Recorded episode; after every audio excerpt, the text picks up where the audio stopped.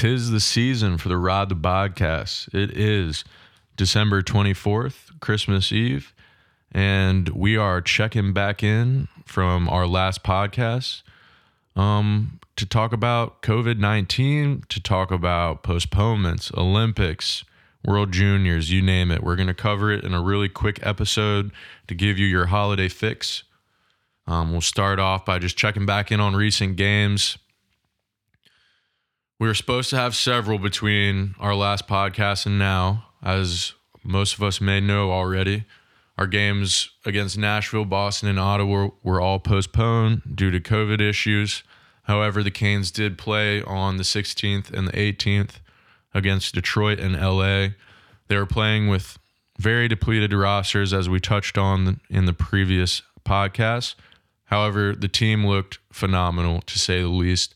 You can't really appreciated enough, I don't think, the job that Rod Brind'Amour has done taking a team that was shorthanded and having them play at the level they played.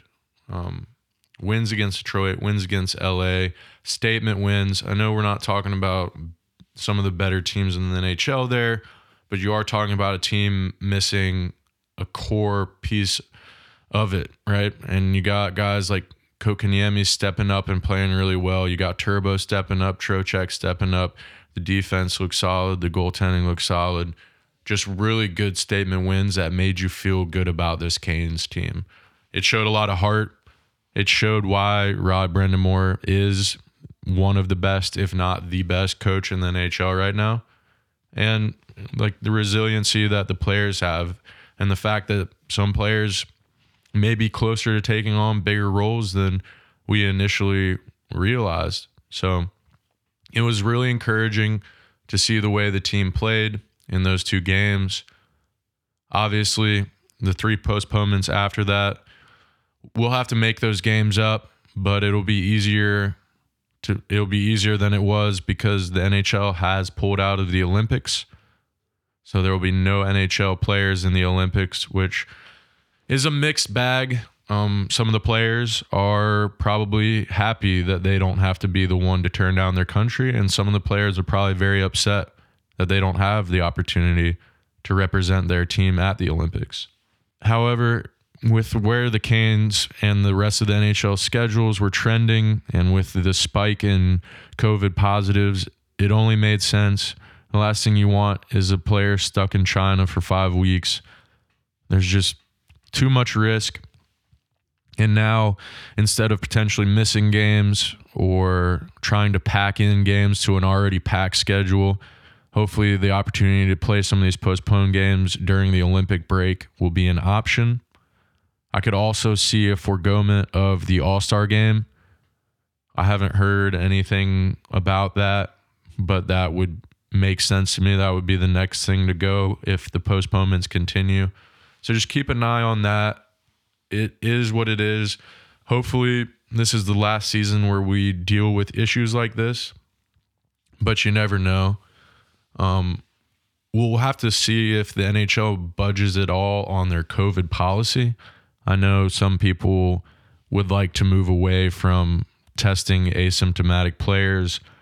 There are supposedly studies that state that asym- asymptomatic people are either less likely or pretty much unlikely at all to transmit COVID. That's coming from NFL doctors, and we haven't verified that. So take that with a grain of salt.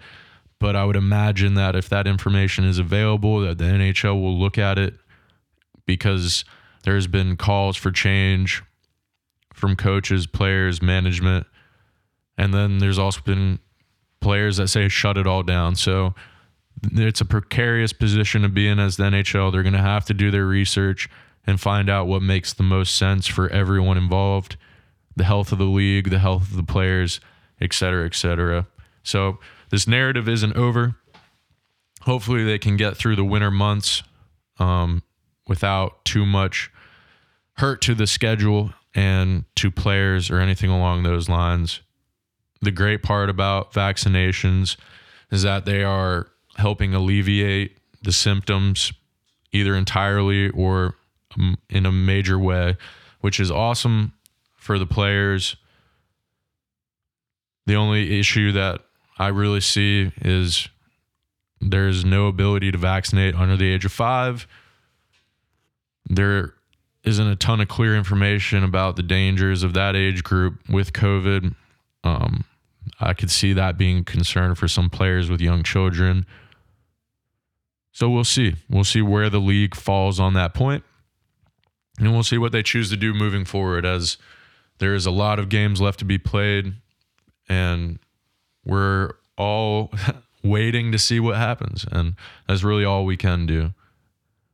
With that being said, the Canes are scheduled to come back and play on the 27th of this month against Florida. We'll see if that game goes as planned.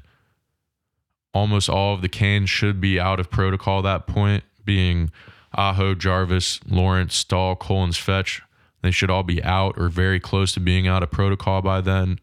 The Canes have added a couple names to the COVID list in the recent week, being Jesper Fast and Freddie Andersen. We can only hope that Raanta wasn't in contact with Andersen and doesn't also get COVID because that would put the Canes in a precarious position to say the least. At that point, we would be calling AHL goaltenders up. Freddie has been a rock for the team. I think Raanta is finding his game and will only get better as the season goes on. This may be the stretch that Raanta really finds his gear. And if you can have two NHL goaltenders playing at full capacity as you get closer and closer to the playoffs, that will only be a benefit to the Hurricanes. In other news, if you are missing hockey right now, if you are having an itch and you want to watch hockey, luckily for you, the Carolina Hurricanes have 10 players in the World Junior Championship. That is the most out of any NHL franchise and just shows the depth this organization has. You look at the NHL team, the AHL team, both super successful, and you look at the prospect pool now as well, and you've got 10 players from the Hurricanes there. The the organization is as healthy as it's ever been. And if you want to go check out some of those young guys that could play for the Hurricanes one day, you can pretty much turn on most games and have an opportunity to watch them. You got players representing Team USA, Team Canada, Finland, Germany, Russia, and Sweden. So not only do you have a bunch of teams to watch, a bunch of players to watch, there's a very good chance that several of those teams will make it far in the tournament as well. So you should be able to watch them for a long time. So it's exciting stuff. If you need your fix, those games start December 26th and run through the beginning of January. I think the 5th is the championship game. So definitely go check that out. One more piece of news that we found really interesting the Canes are going to start accepting cryptocurrency payments online. They're teaming up with BitPay. They accept 13 different cryptocurrencies. Um, so that I found that to be really interesting. That's a unique change. There are a lot of people that are invested in the cryptocurrency market and being able to utilize that as a payment method for the Carolina Hurricanes is just an added benefit that people that have that resource. So, interesting news, more on that in the future. For right now, we just want to do quick podcasts, keep everyone up to date. If you're celebrating Christmas, I hope you have a Merry Christmas. If you're celebrating another holiday, we hope you enjoy it to the fullest. We'll try our best to catch up with you before the new year. If not, we hope you have a very happy new year and we look forward to spending 2022 with you. Take care.